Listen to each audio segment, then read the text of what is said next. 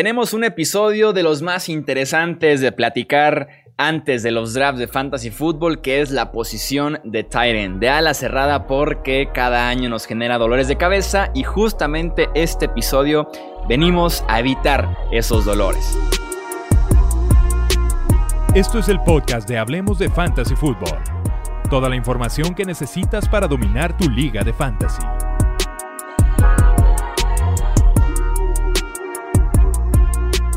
¿Qué tal amigos? Bienvenidos a un episodio más del podcast Hablemos de Fantasy Football. Yo soy Jesús Sánchez y es un placer que me acompañen para en esta ocasión un episodio vital en los drafts de Fantasy Football que es cómo seleccionar a las cerradas y también qué nombres podemos buscar en los drafts que ya prácticamente estamos haciendo en estos días mediados, finales casi del mes de agosto. Me acompañan los analistas que tenemos aquí en Hablemos de Fantasy para justamente brindarnos su opinión y su estrategia respecto a esta posición.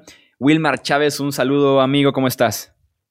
Hola Chuy, bien, gracias, contento de venir a hablar de Fantasy Football. Arturo Stedner, bienvenido también al podcast. Muchas gracias Chuy, un placer estar aquí. Mario, también un fuerte abrazo, ¿cómo estás? Bienvenido. Todo bien, amigo. Un gusto estar aquí con ustedes platicando de lo que más nos gusta. Así es que es el fantasy fútbol. Vivimos días claves en este tema y claro que también la posición de la cerrada merecía su propio episodio. Recuerden que ya tenemos coreback, running backs y wide receivers arriba en el podcast para que también revisen eh, esos episodios. Vamos a analizar tight ends basados en puntuación half PPR. Y ya antes de pasar con los nombres, vamos a platicar un poquito de estrategia porque si haces un mock draft puedes ver de todo un poco. Los que van doble a la cerrada, los que van desde segunda ronda por los principales, los que nos esperamos un poquito más, ves de todo un poco con los alas cerradas. Wilmar, ¿tú qué eh, estrategia utilizas hablando de esta posición? Bueno, yo suelo eh, tener en la mira jugadores puntuales que me gustan y defino su valor como tal. Trato de evitar los, los primeros tight ends, el, tier 1, que tengo a Kiro y a Kelsey, porque si bien entiendo la gente que los toma temprano, creo que me siento más cómodo tomando otras posiciones ahí. Entonces me, me mentalizo, eh, este año tengo en la mira tres o cuatro tight ends y pienso en qué ronda los puedo tomar, si luego encontrar a, a Mark Andrews en ronda 5, si me encuentro a Evan Engram en ronda 8 o a TJ Hawkinson en ronda 11, entonces eso es lo que yo hago, defino mi, qué jugadores quiero buscar, qué tantos eh, puedo pagar y si no los consigo a ese precio, entonces me voy tarde por, por la posición. ¿Qué estrategia utilizas tú, Arturo? Eh, también varía mucho, pero sí, igual, igual que Wilmer, yo trato de evitar eh, un tight end en las primeras dos rondas. Eh, si bien George Kittle y Travis Kelsey son unos jugadorazos, considero que la, verdad es que es un precio muy alto para, para pagar por, un, por una ala cerrada. Yo suelo esperar y, creo que la verdad es que la diferencia entre un tight end 5 a un tight end 12, 14 suele ser mínima. Entonces, este, mi estrategia por lo general, dependiendo, pueden caer unas joyas, claro. Y, mi estrategia eh, en general es toma lo que te dé, lo que te dé el draft. Si, te cae un, un Rob Gronkowski en ronda 10, tómalo, claro. Pero sí, no, yo, yo, yo suelo esperar por unas joyas como un, tipo, un Hayden Hurst en, en, ronda 10, 11, o incluso hasta eh, undrafted como Jonu Smith, que, que yo lo, tengo en muy, muy alta estima este año. Mario, ¿tú qué, cómo te manejas con esta posición durante el draft? Yo eh, realmente lo que hago es que siempre hay que buscar el, el valor. En específico con, esta posición tan complicada, tienes que siempre estar al pendiente de las oportunidades. Porque te voy a dar un ejemplo. El año pasado tomé a George Kittle, pero en la ronda 4. Obviamente a esa ronda tienes que hacer ese reach y, seleccionarlo sí o sí, por lo que te puede brindar. Es una idea que te va a dar durante toda la, la temporada. Te puedes olvidar por completo de esa posición. Generalmente yo lo que hago es llenar mi equipo de corredores y receptores. Estoy hablándote de las primeras siete u ocho rondas, y a partir de la 9-10, buscar ahí aquel a la cerrada que tenga unos targets promedios, que pueda terminar en el top 12, que te dé solidez, o sea, tal vez no va a ser una superestrella, pero al fin y al cabo te va a dar una buena consistencia ahí en el, en el equipo. Claro que hay sus excepciones, como les digo, o sea, puedes estar en la sexta ronda y de repente te cae, no sé, un que les gusta un Sackers, o tal vez estás en la ronda 9 y te encuentras a un Evan Ingram, obviamente las tienes que seleccionar. No porque sean alas cerradas les tienes que hacer el feo, simplemente tienes que saber identificar el valor y la oportunidad que se te presenta conforme se vaya realizando tu draft. Sí, exactamente. Yo también soy mucho de eh, irme primero por posiciones wide receiver, eh, running back y también a partir de la ronda 8 o 9 como que empiezo a decir este, este y este nombre me gusta y ya conforme se va desarrollando el draft, si ya se me fueron dos, voy por ese tercero, si se va uno, considero el valor del segundo nombre que me agrada, pero sí, realmente soy de esperarme a partir de la ronda de doble dígito para empezar a considerar la, posición. Eh, vamos a leer aquí en el ranking de hablemosdefutbol.com eh, cómo están las agrupaciones que tienes en tu top 12, Wilmar. Eh, está en el número 1 George Kittle, número 2 Travis Kelsey, están ellos dos en el tier número 1, un tier aparte.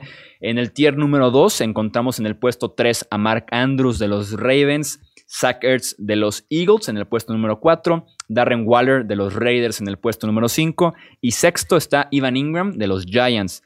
En el tier 3 está Hunter Henry de los Chargers, Rob Gronkowski de los Buccaneers, 9 Tyler Higby de los Rams, TJ Hawkinson de los Lions en el puesto número 10 y Hayden Hurst en el 11 de los Atlanta Falcons. Y empezando el tier 4 encontramos a Jared Cook de los Saints en ese puesto número 12. Eh, de este top 12, ¿quién es el que, el que te gusta? ¿Quién es el que te genera bastante confianza, Wilmar? Ah, el que más me gusta eh, por su valor y por su potencial es Evan Engram. Me gusta muchísimo. Creo que se está castigando mucho por el tema de las lesiones, pero no hay un, dictamen médico que diga que hay jugadores más o menos propensos a lesionarse. Un jugador es propenso a lesionarse por estar en un emparrillado, entonces trato de evaluar los números de Engram en, en frío y hasta el momento de su lesión el año pasado era el Em, estaba empatado con Travis Kelsey en targets entre la posición. Además es el líder desde que está en, el roster, es el, líder en targets por juego de los Giants. promedió más de 7 targets por juego en, su carrera. Y con, con, Daniel Jones en 2019 estaba promediando 8.5 targets por juego. Es un, un volumen altísimo.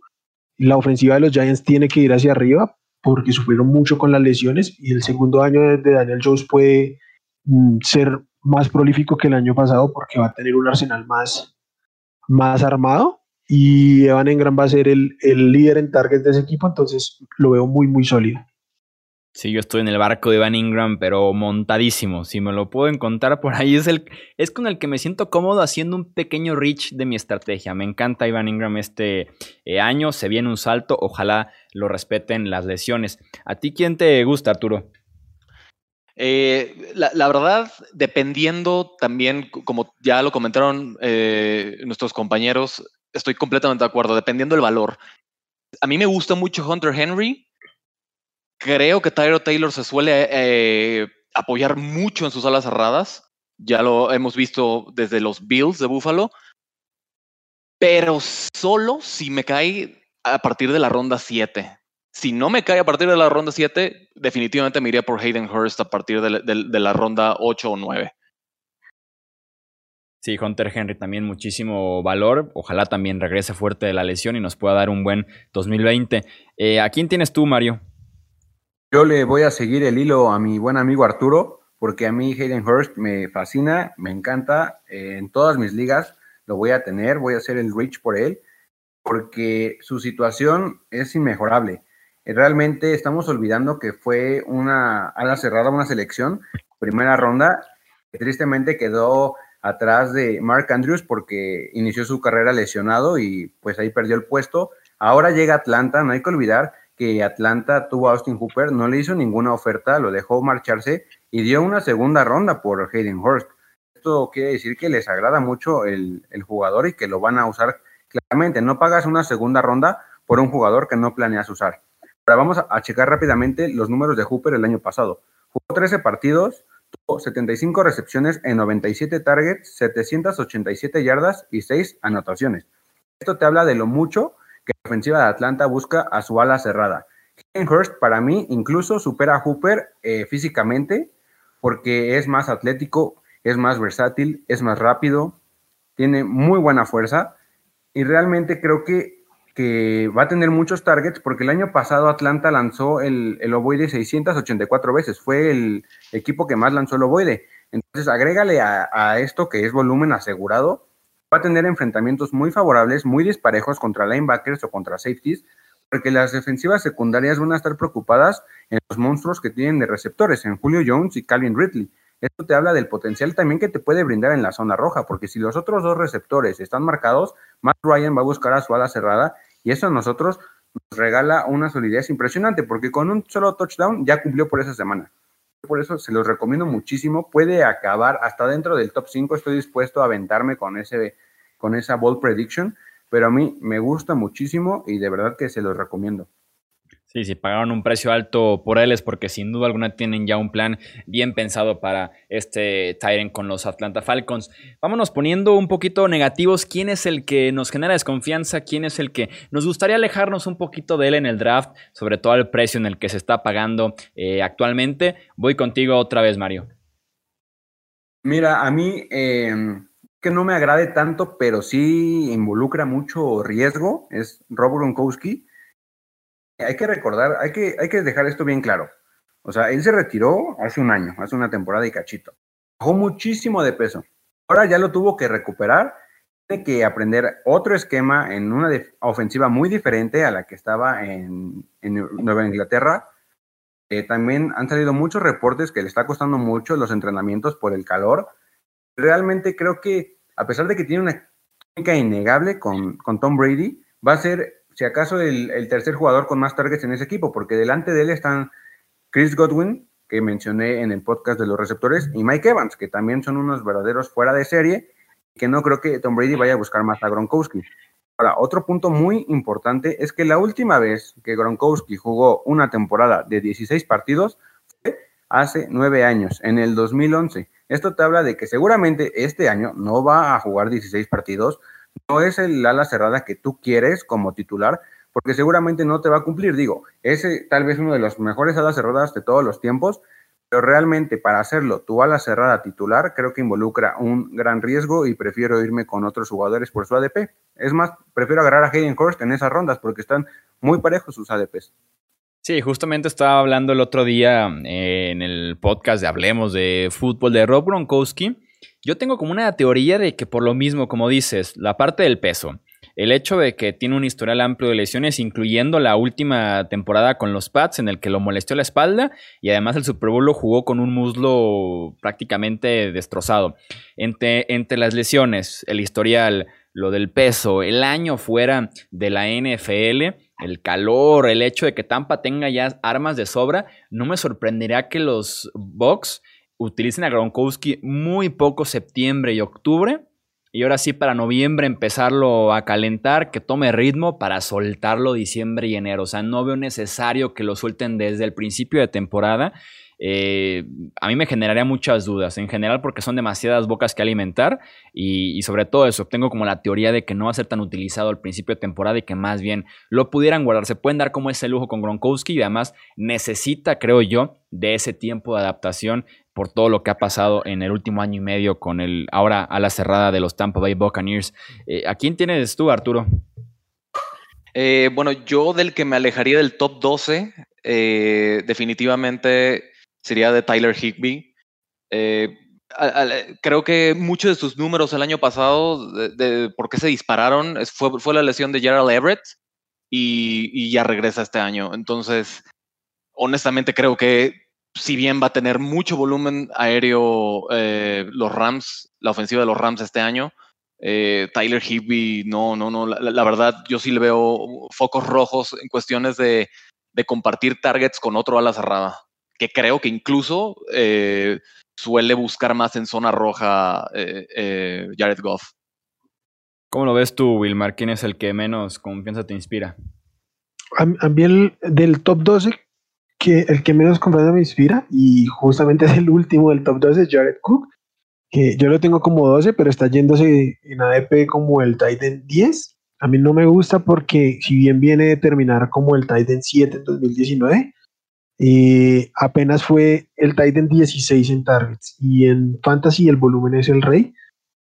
Jared Cook siempre te va a inflar los números porque tiene esos dos partidos donde te mete dos o tres touchdowns y termina la temporada muy arriba, pero semana a semana no es una opción confiable, tiene semanas de uno o dos puntos, entonces no me gusta para nada, por detrás de él hay opciones más baratas y con mucho más potencial que me, agradan muchísimo más, entonces lo evitaré. Además que Alvin Camara volviendo de, de, de lesión le va a disputar más los targets en zona roja y la correlación entre targets de, de running backs y tight ends es, es, como la más, la más clara.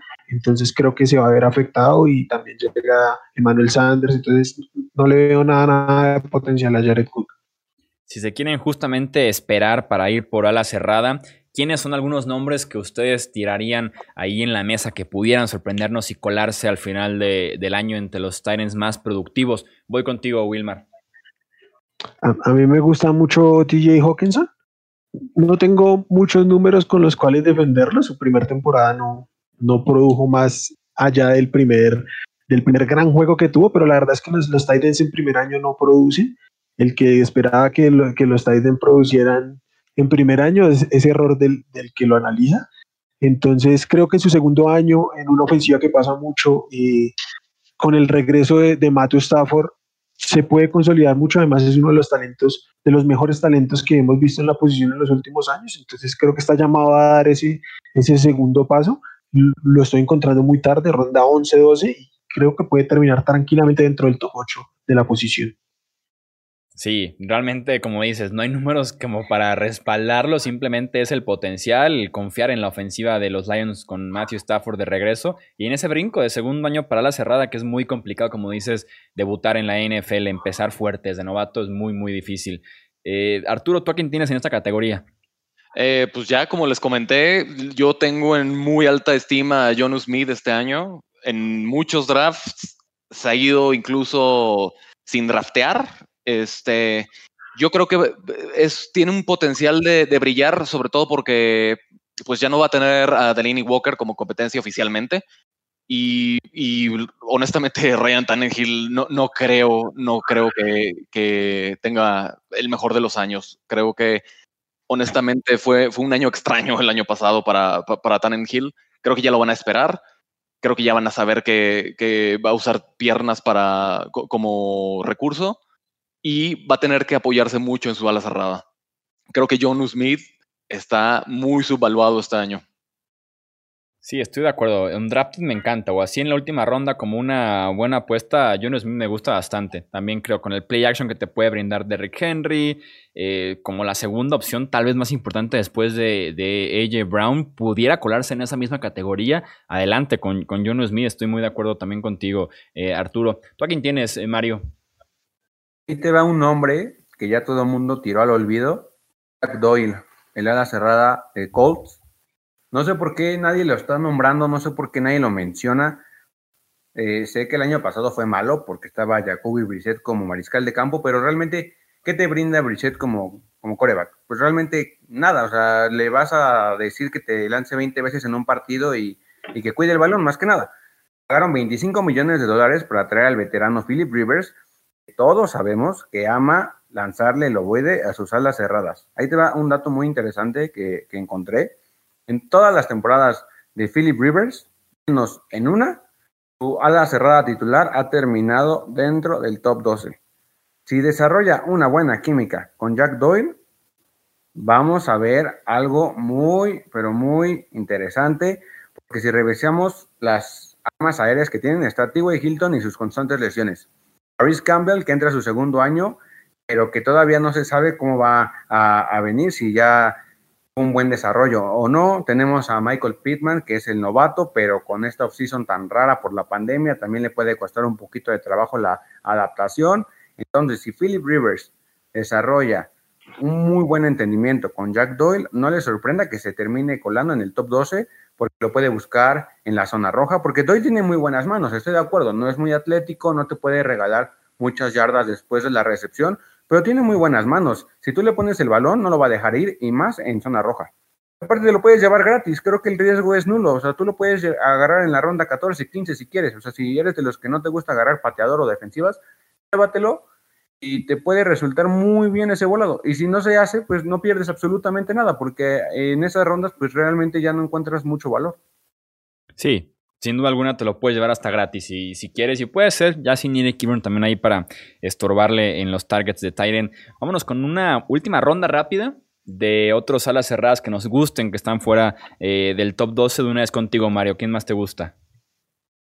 No hay que olvidarnos Will Disley, el ala cerrada de Seattle, tristemente no ha podido quedarse en el campo, las lesiones no lo dejan en paz. Llevan dos años continuos que se lesiona y pues, su temporada acaba rápidamente.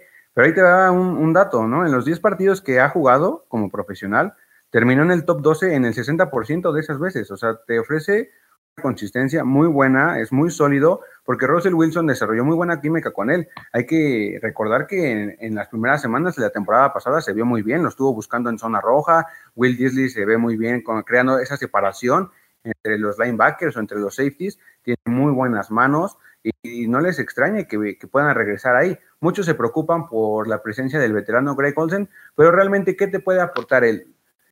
fuera del vestidor, el liderazgo que tiene, realmente como jugador yo creo que ya está acabado. Es otro jugador que las lesiones ya lo mermaron mucho. Ya, ya, no, ya no corre eh, Greg Olsen, es como otro Jason Witten. No creo que le vaya a quitar muchos snaps, muchos targets a Will Disley, porque él va a ser el, a la cerrada titular. Teniendo a un coreback tan seguro y elite como Russell Wilson, también creo que vale la pena apostar por él, porque en muchos lados está yendo como un drafted realmente es, es, igual a lo que te comentaba con Jack Doyle. Tómalo en las últimas rondas, no tienes nada que perder, déjalo ahí en tu banca. En una de esas nos vuelve loco otra vez y ahora sí que las lesiones lo, lo respeten y, y, tenemos a una muy buena cerrada ahí en nuestra alineación. El potencial es alto y también es un precio prácticamente eh, gratuito. ¿A quién tienes tú, Arturo? Pues hablando de jugadores gratuitos, creo que Chris Herndon puede ser una buena opción. Eh, eh, casi nadie habla de la ofensiva de, los Jets. Probablemente sí, no pinte una, como, como, una ofensiva espectacular, pero hay que recordar que, pues, eh, la verdad es que usan mucho al ala cerrada en, en los Jets. Chris Herndon es titular indiscutible y, honestamente yo lo he agarrado en, dos o tres ocasiones en, ligas que, juego y, honestamente me ha rescatado en un par de, juegos. Creo que para, para, un valor gratuito, pues no, no, no, no, no pierdes nada. puedes, puede ser si, si fuiste por, por ala cerrada pesado en las primeras rondas, por ejemplo, puede ser un, gran, un gran suplente para, para tu roster. Sí, no, y bien pudiera terminar como la principal opción, máximo la segunda ese jugaría de los Jets. Estoy, estoy de acuerdo, Chris te ofrece mucho potencial también. Aquí son Titans eh, gratis. Estamos aquí recomendando Titans totalmente gratis que se los van a encontrar seguramente hasta después del draft. Y ya para cerrar, Wilmar, falta tu otra opción que tienes de Titans en rondas posteriores. Bueno, pues yo voy a hablar del, del sleeper de todos. Y Blake Jarwin, creo que va a estar metido en una de las ofensivas más explosivas de la liga. Y sin Jason Whedon ya estorbando, creo que es el, el, año del breakout para, para Blake Jarwin, que ha ido ganando targets en, en sus, en sus año a año ahí, pero tener a, a Whedon delante le, le, estorbó mucho en volumen, ya sin que esté, sin que esté él y, y con Dak, Prescott peleando el contrato y sin el freno de mano que era Jason Garrett, creo que tiene gran potencial Blake Jarwin y si bien no se está yendo gratis, ya hay que invertirle y me parece un, gran, gran potencial. Y no quiero irme sin, sin mencionar un nombre que sé que, que, te va a encantar, Chuy, y es el de Mike Gesicki. Mike Gesicki viene de ser el décimo mejor tight end en, en fantasy football, el, el undécimo, ¿verdad? pese a que la primera temporada, la, primera mitad de temporada fue un desastre la ofensiva de Miami, pero en la segunda temporada, en la segunda mitad de temporada explotó y pasó de, de 3.7 a 7.2 targets por juego. Un, un, un, un tight end al que le puedas lanzar siete veces el balón, pues te va a dar números increíbles al final de año. Entonces, si bien no espero que, que llegue a ese número y de, de los siete de los siete targets, que se pueda consolidar con 5, 5.5 targets, puede ser un gran, gran valor. Y es otro tight end que se está yendo muy, muy tarde. Sí, de acuerdo. Sí que me gusta mucho este año, pudiera respondernos bien en esa ofensiva de los Miami Dolphins. Ahí está entonces las recomendaciones que tenemos para ustedes en esta posición de la cerrada, literalmente hasta opciones gratuitas les dijimos en este podcast. Recordarles que ya están arriba quarterback, running backs, wide receivers para completar ahí las cuatro posiciones eh, a la ofensiva y estén bien al pendientes ahora que se acercan ya los drafts de fantasy football. Wilmar, Arturo, Mario, muchísimas gracias nuevamente por su análisis aquí en el podcast Hablemos de Fantasy Football. Gracias a ti, Chuy. Es un gusto hablar de, de fantasy. Un saludo para ti, para Arturo, para Mario y para todos quienes nos escuchan. Un placer estar con ustedes, muchachos. Un verdadero gusto estar aquí con, todos ustedes. Igual un abrazo y un saludo fuerte a, todos ustedes, compañeros, y a todos los que nos escuchan. Y pues ahí nos estaremos conectando para la siguiente ocasión.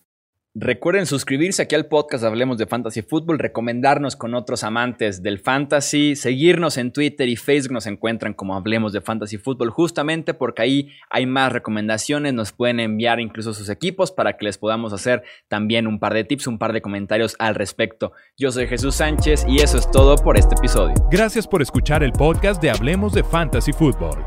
Para más, no olvides seguirnos en redes sociales y visitar hablemosdefutbol.com.